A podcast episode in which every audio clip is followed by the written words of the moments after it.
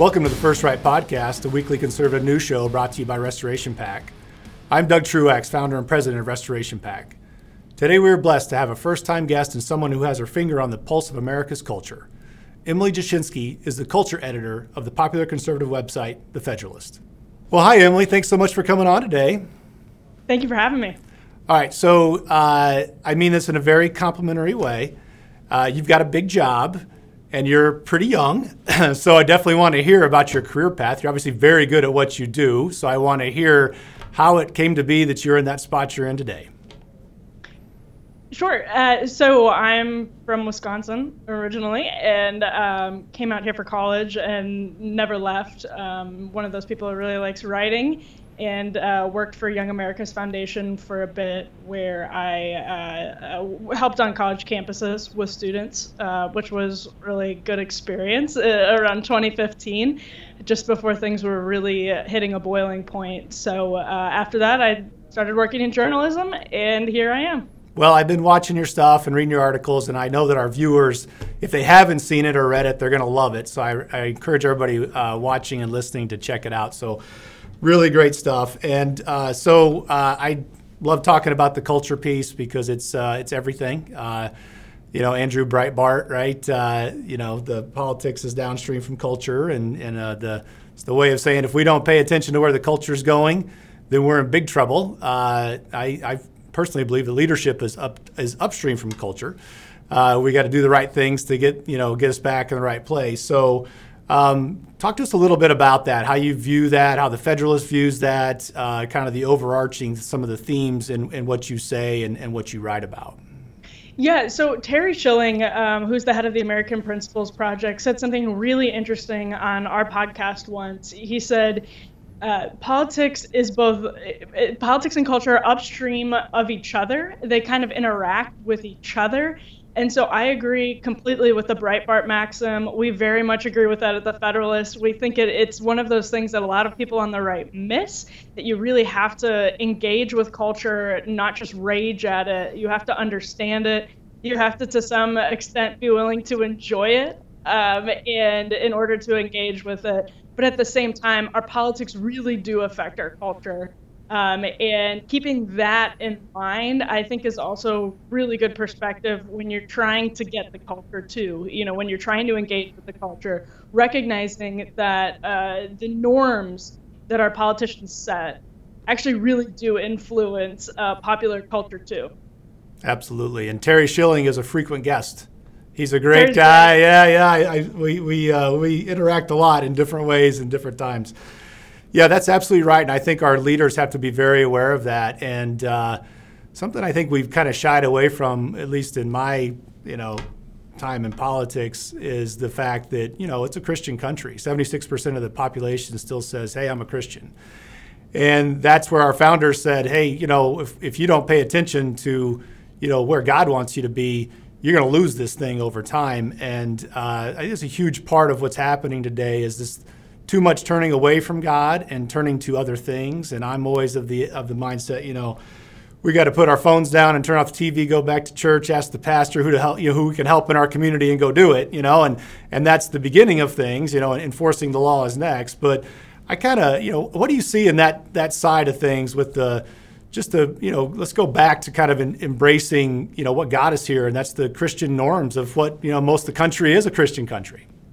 Yeah, it's interesting because there's such a big disconnect between the public and the media and our, our, sort of corporate norm setters. And that gets to Terry's point that people who are working in politics and are affecting our politics from C suites, from classrooms, and, and academia, uh, they really are very different in cultural ways. Charles Murray documents this very, very well in Coming Apart.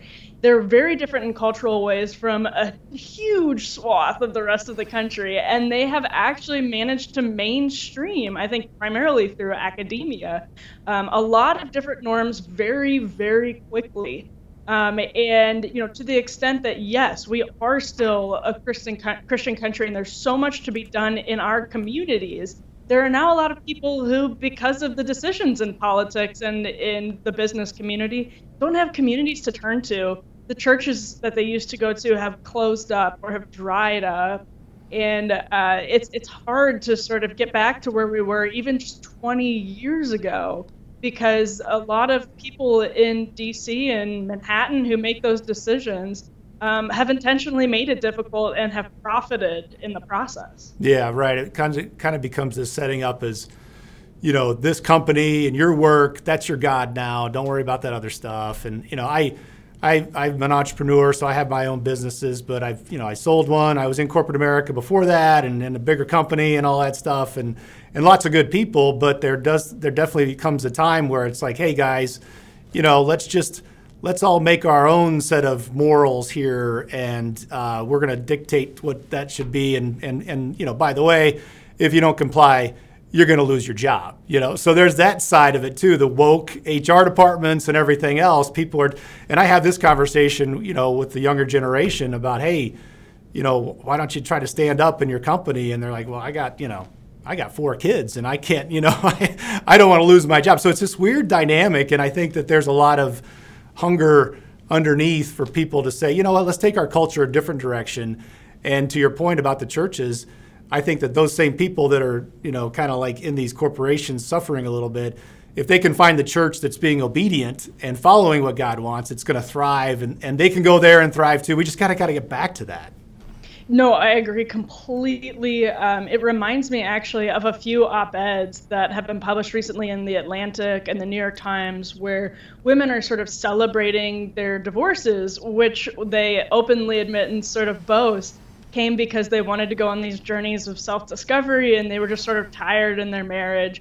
And this is something that uh, the, the kinds of people who are journalists and are writers for the Atlantic and the New York Times can sort of afford to do. But it really affects the way the rest of the country approaches divorce and approaches marriage. And these are norms that have not been helpful to the working class and to the middle class and to everyone really basically but uh, it, it's one of those things that when you're so separated um, from god certainly from god and from I, I mean i think a lot of this comes from moral relativism when you're so separated from objective truth objective reality um, you can sort of make these decisions. And the more people we have graduating from fancy colleges, working at the New York Times and in corporate C suite, who think that way, it really affects everybody else. Um, and it's sort of a vicious cycle at this point. Yeah, it becomes their own little echo chamber, which I think is an interesting phenomenon going on. They're listening to each other and they're all patting each other on the back. But the silent majority still exists. I think it's getting more vocal because we realize we have to be more vocal, but it certainly is out there that when people go to work and hear what you just said, and then they go someplace else and hear what we were talking about before with, you know, live this way, it's better they know that's true. They want to go back there. It's just not been that available lately. So, you know, I'm looking forward to the I, am looking forward to the comeback. You know, the pendulum swings, right? And so it's I think it's I think they pushed it way too far. Uh, and my next question though is like, so it does feel like at times like the liberals are dominating the culture. I mean, that's what it feels like. I don't think that that's actually true because of the silent majority piece that I mentioned. But what would you say conservatives are doing well right now that people just don't know about? Yeah, I think the big thing to look at is what the Daily Wire is doing, and they're not alone. They're an example of something that's happening. But when Gina Carano, to your point about cancel culture, was booted by Disney from Star Wars because she posted something that was sort of anti progressive on her social media account, the Daily Wire snatched her up and is making movies with her. Right. Um, and so they're really creating a landing pad, and other people are doing the same for those people who are pushed out of Hollywood or who want to leave Hollywood because they're sick of the sort of culture of of wokeness that's crushing their creativity and their their artistic freedom. Um, and so I think creating landing pads is one thing conservatives are doing really well suddenly. It's it's kind of fledgling. It's going to take five years. People are going to have to be patient, if not more than that um, to the point where there's really art that's competing with and popular culture that's competing with the stuff coming out of Hollywood um, and the, the corporate world, the mainstream corporate world. But I think it's happening. I think the steps are actually really being taken because the demand is there. Um, and that's the big thing. To your point, the demand is there. Mm-hmm. It's just conservatives learning how to meet it. Yeah, that's right. Demand is high, uh, but it takes courage and the courage becomes contagious, you know, and people like you are doing what you do that's courageous, and then you tell other people about, hey, there's these things that are courageous, and we should just start doing this, and and it just kind of grows and grows. So that's yeah, I, I I'm always the optimist. I'm looking forward to it. So. All right, so I want to talk about uh, generational communication platforms because I'm, I'm an old guy. I'm 51, uh, and so you know, Facebook and email is the older stuff, right? And the younger generation's got a gazillion different things, right? So, what do you see playing out right now in terms of communication platforms going forward, in particular for uh, conservatives? Yeah, it's a tough question because I mean, obviously, it's really difficult. This actually gets to the, your last question. There are right of center companies that are now building up like web servers so that if Parler is having trouble, um, they can immediately sort of move somewhere else, or that platform can be built initially on a server that's not going to kick them off for yeah. sort of like yeah, nonsense. We, we personally know all about that. about, about, moving things around, you know? Yeah, of course, right. Yeah, yeah go ahead. yeah. no, no, no. But that's a that's where I think the future is. I think people are building separate infrastructures um, that will allow conservatives, and this comes with disadvantages, right? People being siloed more and more. Um, it, but I think to, to the extent it allows people to speak freely and to express themselves and communicate themselves, I think we will see different platforms pop up when the infrastructure is complete, which I actually expect to happen within the next like year or so. That people are going to be able to uh, host their their platforms and build their platforms uh, on that infrastructure that's friendly and isn't going to boot them off. Um, so I think we'll see more things actually pop up. You see Rumble, you see Parler. They're really building, um, and so the next couple of years, I think things are really going to change. Yeah, absolutely. Again, the demand is high.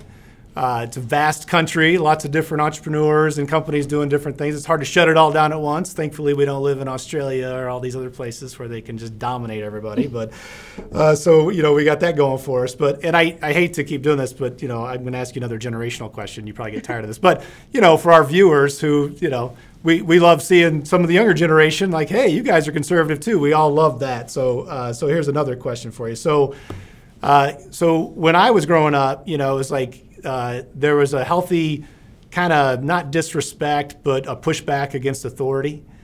And uh, I, I had the song, and my me and my wife were at dinner uh, a couple days ago, and that John Cougar Mellencamp song, you know, I I fight authority, authority always wins, right? That was kind of those are anthems, right? Of when you're younger. When I was younger, it's like, yeah, you know, push back.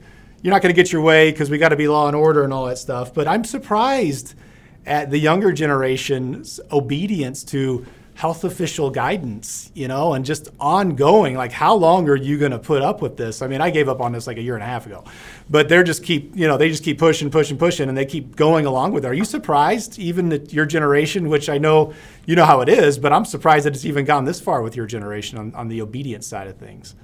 Yeah, it's been really interesting to see, especially younger millennials, well, millennials in general, and Gen Z develop um, with these character traits where we know that they're just taking less risk. Right. We know that they have higher levels of mental illness. We know that those actually spiked right around the introduction of the iPhone. Um, and I, I, think there's a lot to do with that. It's, it has something to do with parenting styles for sure but also just the way social media, the way uh, technology conditions people to live sedentary lives, to live less connected lives, is affecting Gen Z in a way that makes them and millennials uh, less likely to take risks and less more likely to want guidance to, to follow um, and more willing to follow that guidance. I think it is totally a stark difference between your generation and my generation and I don't think for the better either. Um, and so, yeah, that, I think you just put your finger on something very true and very alarming. Yeah, if we talk too long about it, we're going to end right back at the God go to church conversation. Right. right? So, uh, so uh, last question for you. So you're kind of, you know, you're professionally obviously uh, in a great spot. You're kind of coming of age in this journalism world that's kind of falling apart around you. You know, we have the, you know, so-called mainstream media that basically refuses to cover a story that they don't agree with ideologically. Uh, it's crazy. It's just a bizarre time. So, what's your overall assessment of where things are, where they're going, that kind of thing? Yeah, we saw over the course of the last year Substack really take off. So heterodox journalists who are in many cases very liberal but no longer fit in their very very liberal newsrooms, um, leaving and starting Substack, self-publishing their reporting, and you know making a lot of money doing it, getting big audiences doing it. Like Joe Rogan has had a huge audience for a long time. Um, he's basically the new Walter Cronkite, as I right. often say. That's great. Um, and so I think it's going in, in that kind of direction. Uh, but the challenge then is to be sure that uh, people are able to get to the place where they can start Substacks and they can start podcasts and they can start alternative and independent media sources without going through that pipeline of traditional and legacy media to begin with. Um, and that's its own challenge. But I think it's at least good that, again, there are outlets that are allowing uh, people to serve the huge demand for mm-hmm. good, honest journalism that's out there. Yeah, that's right. And I have a lot of folks like you on the podcast, and I always ask that kind of question. And it is, it's giving people what they're looking for, but they don't know where to go. A lot of them, but a lot of them are figuring it out, and so that's mm-hmm. really great. And they can go read your stuff and watch your podcast, which, like I said, I think are great. I encourage all of our viewers to check it out. Hey, again, thanks for doing this. Thanks for being courageous. I know it's probably not easy amongst your generation. You probably tend to lose some friends, gain some friends because of it. But uh, you know, it, it's you're doing great work, and, and really appreciate it and, and keep it up. And love to have you back on sometime too. Well, thank you so much. You're so kind. I really appreciate it. All right, Emily. Have a great day. All right, that's our show for today. Thank you so much for tuning in and for supporting conservative media. Don't ever forget that by working together and staying diligent, we conservatives can bring our country back to true greatness. Until next week, let's all keep praying that God will continue to bless America. First Right, a new kind of news summary without liberal slant. Every morning in your inbox, always free. Subscribe now at restorationofamerica.com slash first right or text first right to 1 312 820 9167.